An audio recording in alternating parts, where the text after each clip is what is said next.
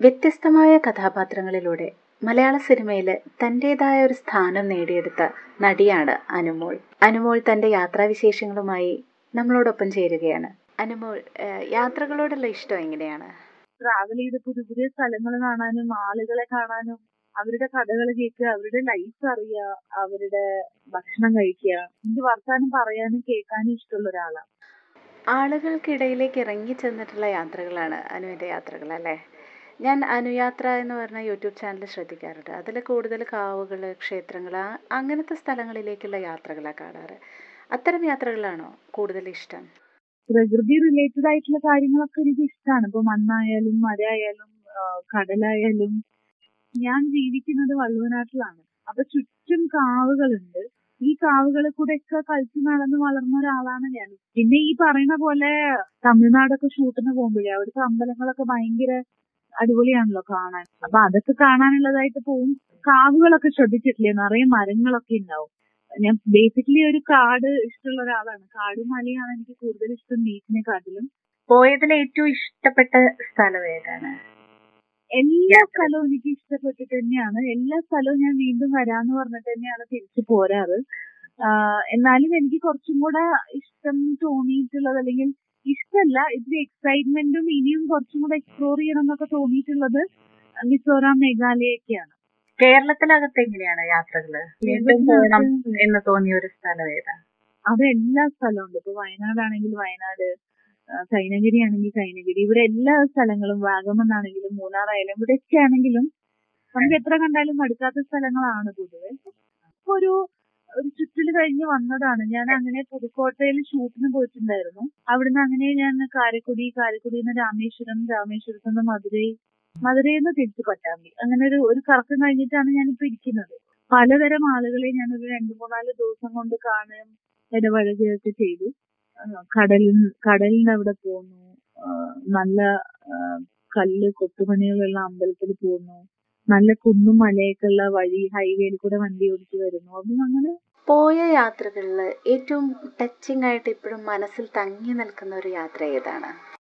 ഈ സൈറ്റ് സീയിന്റെ അപ്പുറത്തെ ഞാനൊരു ആർട്ടിസ്റ്റ് എന്നുള്ളതായതുകൊണ്ട് എനിക്ക് കേരളം മുഴുവൻ ട്രാവൽ ചെയ്യാൻ പറ്റിയിട്ടുണ്ട്.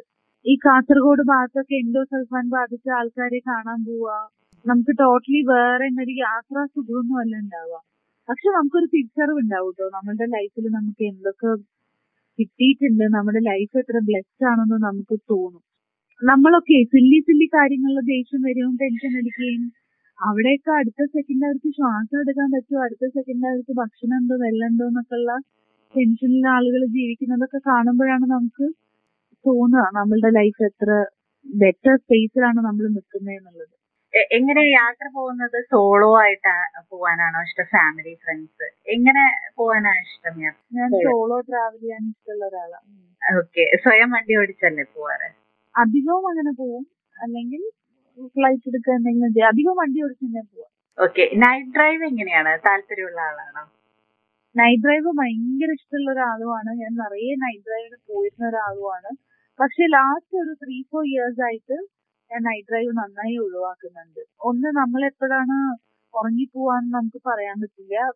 ഹെൽത്ത് ഇഷ്യൂസ് ഒക്കെ ഉള്ളതുകൊണ്ട് ഞാനിപ്പോ നൈറ്റ് ഡ്രൈവ്സ് ചെയ്യാറില്ല അധികം.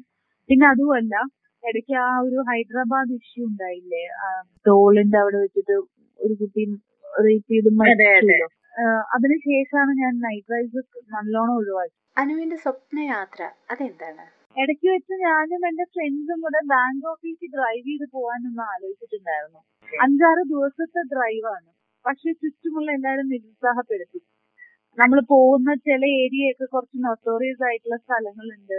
ബംഗ്ലാദേശ് ഒക്കെ ക്രോസ് ചെയ്ത് പോണം. അപ്പം അത് എത്രത്തോളം സേഫ് ആണെന്ന് പറയാൻ പറ്റില്ല എന്നൊക്കെ പറഞ്ഞിട്ട് എല്ലാരും നമ്മളെ ഡീമോട്ടിവേറ്റ് ചെയ്ത് നമ്മൾ ആ പ്ലാൻ ഡ്രോപ്പ് ചെയ്തു. എന്ത് ഹിമാലയൻ യാത്രയായാലും. കാശി പോവാനാണെങ്കിലും ഒറീസ പോവാനാണെങ്കിലും ഒക്കെ നല്ല ആഗ്രഹമുള്ള സ്ഥലങ്ങളാണിത്. ഓരോ യാത്ര കഴിഞ്ഞ് വരുമ്പോഴുള്ള ഫീൽ എന്താണ്? ഓരോ യാത്ര കഴിഞ്ഞ് വരുമ്പോഴും ഞാൻ ഭയങ്കര എക്സൈറ്റഡും ആ എത്ര ക്ഷീണമുണ്ടെങ്കിലും ആ യാത്രയുടെ കഥകൾ എല്ലാരോടും പറയാനും എല്ലാരോടും ഷെയർ ചെയ്യാനും അല്ലെങ്കിൽ അതിനെ ആലോചിച്ചിരിക്കും ഒരു ഒന്നൊന്നര മാസം എനിക്ക് ആ എനർജി ഉണ്ടാവും. ആരാ ഈ കഥ കേൾക്കുന്ന ആളാരാ അനിയത്തിയാണോ? അമ്മയാണോ? അമ്മ അനിയത്തി അടുത്ത വീട്ടിലുള്ള കുട്ടികൾ കൊച്ചിയിലുള്ള ഫ്രണ്ട്സ് എന്റെ സിനിമ ഫ്രണ്ട്സ് എല്ലാ. ഞാൻ ആരും വെറുതെ വിടാറില്ല.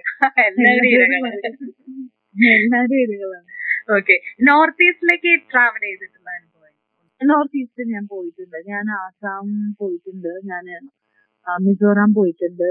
മേഘാലയ ഇതൊന്നും കംപ്ലീറ്റ്ലി എക്സ്പ്ലോർ ചെയ്തിട്ടില്ല. പക്ഷെ ഇവിടെയൊക്കെ ഞാൻ ഓരോരോ ഭാഗങ്ങൾ എക്സ്പ്ലോർ ചെയ്തിട്ടുണ്ട്. കേരളത്തിന് പുറത്ത് വേറെ എവിടെയൊക്കെയാണ്?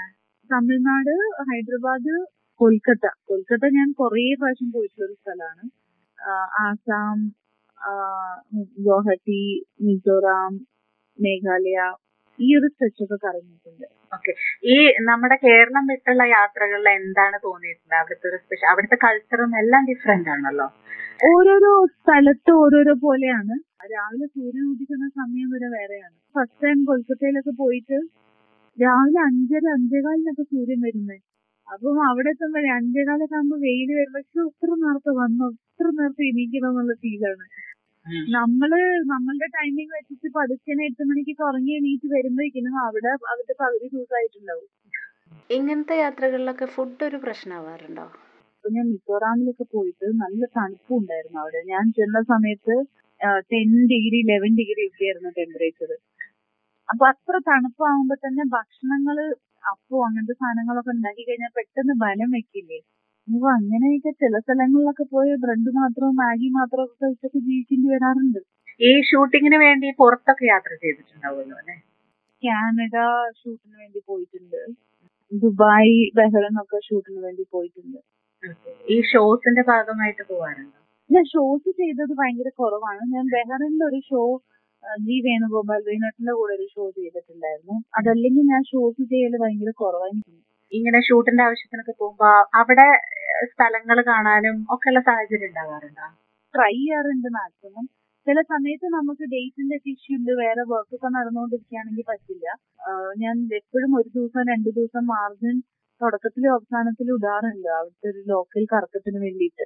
ചിലപ്പോ പറ്റില്ല. ഇപ്പൊ ഞാൻ ഹ്യൂമൻ എന്ന് പറഞ്ഞ സിനിമേന്റെ ഷൂട്ടിന് ദുബായി പോയ സമയത്ത് എനിക്ക് ഒട്ടും പറ്റിയില്ല. ഞാൻ ഇങ്ങനെ വൺ വീക്ക് ഒക്കെ അവിടെ സ്റ്റേ ആക്കി പ്ലാൻ ചെയ്താ പോയത്. പക്ഷെ എനിക്ക് വേറൊരു തമിഴ് പടം നടക്കണോണ്ട്. രാത്രിക്ക് രാത്രി എനിക്ക് ഷൂട്ട് കഴിച്ച് ഓടി പോരേണ്ടി വന്നു അവിടുന്ന്. ഓക്കെ.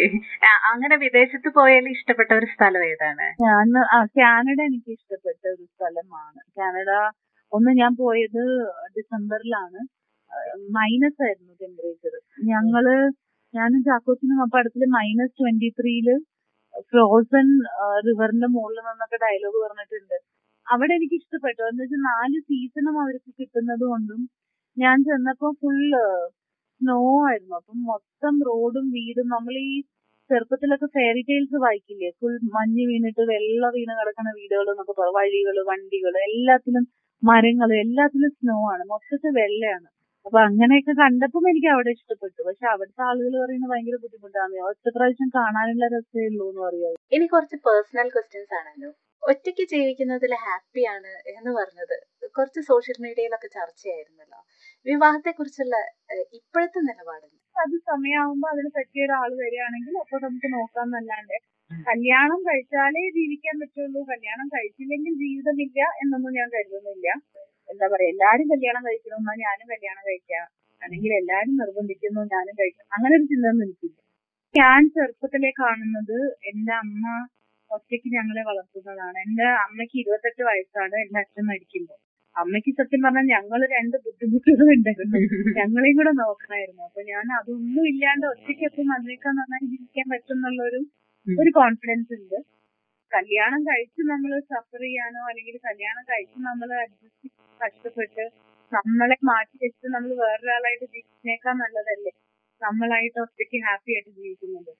അതെ. ഫാമിലി എങ്ങനെയാ സിനിമകളോടും ആനുവിന്റെ കാഴ്ചപ്പാടുകളോടൊക്കെ ഉള്ള സപ്പോർട്ട് സിനിമകളോട് ആരും അങ്ങനെ ഇടപെടാറില്ല. ഞാൻ ചൂസ് ചെയ്യുന്നത് ശരിയായിരിക്കും എന്നാണ് എന്റെ അമ്മയുടെ അനിയത്തിന്റെയും വീട്ടുകാരും ബാക്കി ഫാമിലിയിൽ ആരും ഒന്നും അങ്ങനെ എതിർപ്പൊന്നും പറഞ്ഞിട്ടില്ല.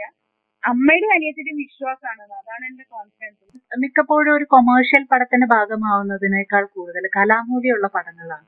വേറൊരു വഴിയിലൂടെ സഞ്ചരിക്കുന്ന പോലെ തോന്നാറ്. അങ്ങനത്തെ പടങ്ങൾ ചൂസ് ചെയ്യുന്നതാണോ അല്ല അനുമോളെ തേടി വരുന്നതാണോ? രണ്ടും ഉണ്ട്. ഒന്ന് എനിക്ക് അങ്ങനത്തെ പടങ്ങൾ ചെയ്യാനാണ് ഇഷ്ടം. അങ്ങനത്തെ പടങ്ങൾ എന്റെ അടുത്തേക്ക് വരുന്നുണ്ട്. ഞാൻ ചെയ്യുന്ന സ്ത്രീ കഥാപാത്രങ്ങൾക്ക് ഒരു ഒരു വാല്യൂ വേണം അല്ലെങ്കിൽ ഒരു റിലവൻസ് വേണം. അതിപ്പോ ആ സിനിമയിൽ നമ്മൾ നിൽക്കുമ്പോൾ നമ്മളുടെ കഥാപാത്രത്തിന് ഒരു സ്പേസ് വേണം. അതിപ്പോ എനിക്ക് ലൈഫിൽ വന്നിട്ട് തന്നെയാണ് കേട്ടോ. ഓക്കെ അപ്പോ സിനിമകളും യാത്രകളും ഒക്കെ ആയിട്ട് മുന്നോട്ട് പോട്ടെ. ജീവിതം അടിപൊളിയായിട്ട്. Thank you thank you thank you തന്നെ